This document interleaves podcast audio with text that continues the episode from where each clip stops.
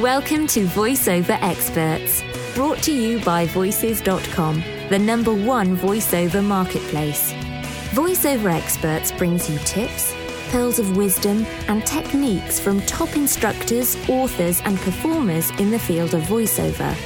Join us each week to discover tricks of the trade that will help you to develop your craft and prosper as a career voiceover talent. It's never been easier to learn, perform, and succeed from the privacy of your own home and at your own pace. This is truly an education you won't find anywhere else. This week, Voices.com is pleased to present Pat Fraley. Hi, this is Pat Fraley with some good news for the voiceover community for 2009 and for all of you who are advancing your efforts in getting work. I have nine brief points, but first let me give you some context. We've just gone through a year of a daily pummeling of devastating news, and it's all I can do to read and listen. Now, government resources are being committed to addressing our economic problems, and America is going to work. We'll all do better. Oh, excuse me. I have to take this. It's it's my uh, agent. Hello, Barry. What are you doing in the bunkhouse? I beg pardon. I'm I'm Hey, I'm listening to this Michigas. Excuse me, good news. Forgive me if I don't run out and buy the new Mercedes. What, were you born in a cookie? D- just hear me out, Barry. Okay? All right. I have to finish clipping my toenails anyway. You better get finished before I get to Mr. Pinky. And don't get into that whole back in the day routine. I won't. Okay. Nine points. The first two general, and then I'll get specific on the good news for various genres of voiceover. First, in times of difficulty and adversity, Americans seek out amusement. They do this for a respite to reality. Remember that the word roots to amuse, amuse, are not think. Much of what we supply in the voiceover industry are character voices, narration, and performance for projects such as animation, interactive, audiobooks, toys, narration to projects designed to allow the public to enter a different world for a time, where they're carried off to something other than our immediate reality. Did you hear that, Barry? You're not selling me, and I'm on my left foot. Okay, two. As much as I believe that this is the perfect time for talent, students, and comrades to continue to advance their skills and get real smart about getting jobs, there are those who will give up or put their voiceover plans and dreams on hold. That's what fear does. It cripples. That means there'll be less in the pool and more opportunities for those who are willing to forge ahead or who are already established in the voiceover arena. There's a famous quote from Baron Rothschild, the 18th century British nobleman and member of the Rothschild banking family. The time to buy is when there's blood in the streets, even if the blood is your own. Now, that borders on brutal, but overcoming fear is essential in advancing your efforts and most often productive, especially in the area of high competition. You know what? That's true. When people are running out of the building, stroll in. I like that. Good. Now, for number three, let's get specific in the areas of voiceover and address commercials. When times get tough, clients and advertisers cut back. What do they cut back on? Staff first. It's the most immediate way of addressing overhead. The second thing they do is cut back on the media buy. Yes, this affects union residuals, but does not affect the voiceover opportunities. They still need the creative. And remember, advertising agencies only make money when they spend their clients. They still need to produce TV and radio commercials. Speaking of which, radio production oftentimes goes up in a recession, as it's cheaper than TV. More voiceover work, not less. Barry? This is true, especially the part about cutting back staff. Hmm, that reminds me, isn't your contract up? Point four animation. Cable channels and networks must have product. They are obligated. What do they do? They buy cheaper production and get conservative on committing to a series. They do more pilots, then decide which projects have legs, and then commit to a smaller package. In the last month, for example, in LA, there has been a flurry of activity on pilots. I have one and two callbacks out.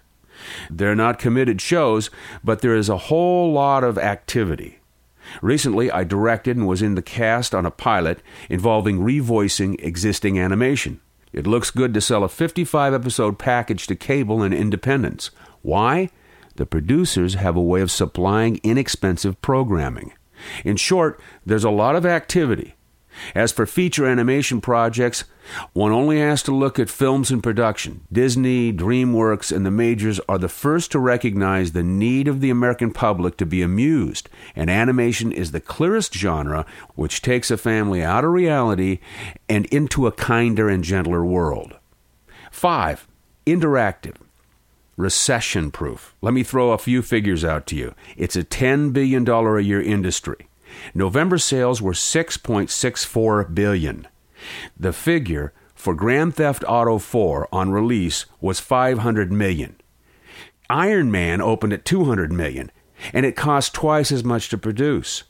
Sales on rock guitar are at 900 million. This genre is the poster child for escape. Sure, half of them don't use voices. Oh, gee, that cuts it down to 5 billion in potential.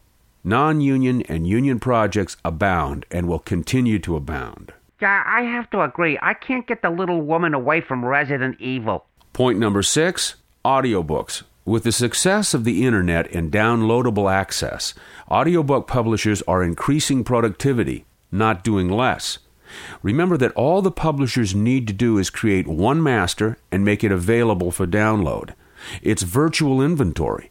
No overhead, no unsold and returned product from bookstore shelves. Inventory sells inventory, and audiobook publishers will continue to pay the talent less but request more and more projects to be read. Sales for audiobooks doubled in 2007, and even if there's a slowdown, it has now surpassed a billion dollar market and will continue to show growth. Point 7 Talking toys. Yes, less will be made and less will sell, but the initial work, the voicing, continues. The prototype must be completed and offered to the buyers. That means that voiceover work is done and paid for. The toy may never see the light of day if retailers don't buy enough, but the voiceover talent gets paid no matter what, and there aren't any residuals on that kind of work anyway. Point 8 narration. Here again, A&E, biography, the History Channel, or as my boys call it, the Hitler Channel, as well as instructional narration projects are obligated to voice new material. Where they cut back on is in production, not the voiceover talent. Must have the voice. Yeah, true. Gotta have the voice. Have to hear what Hitler was up to. Point 9 promos. Here's the good news for those fortunate enough to get promo jobs. There will be more, not less. Why? When a channel sells less commercials, they have blocks of time they must fill. They promote their own shows and produce more in house promotions. So that's the good news. Take courage and get smart. Look for opportunities to advance your skills in a careful, productive way.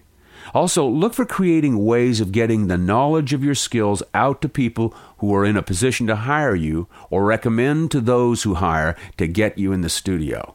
In the meantime, take heart. Hopefully, we've done the diagnosis to our problems in 2008 and we're on to the treatment in 2009. In the coming months, I'll be putting together an event which will specifically address the skills and how to get to the producers of all the voiceover genres I've mentioned. I'll keep you abreast. Barry, what do you say? I'm going out and buying a Mercedes. Happy days are here again. Flannel cakes at Musso's, are you in? I'm not saying to go out and spend. Maybe crab cakes at the Ivy. You buying? I can't afford. You were just bragging about the pilot, Mr. Brad Pitt. You flush. You're buying. No, I'm. I. Can't. Okay, you buy the Mercedes. I'll buy one.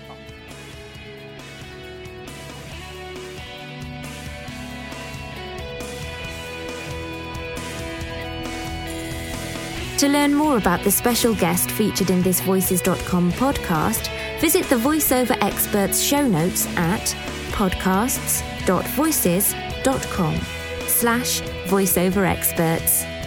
Remember to stay subscribed.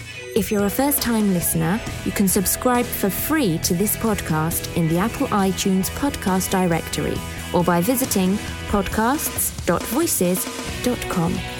To start your voiceover career online, go to voices.com and register for a voice talent membership today.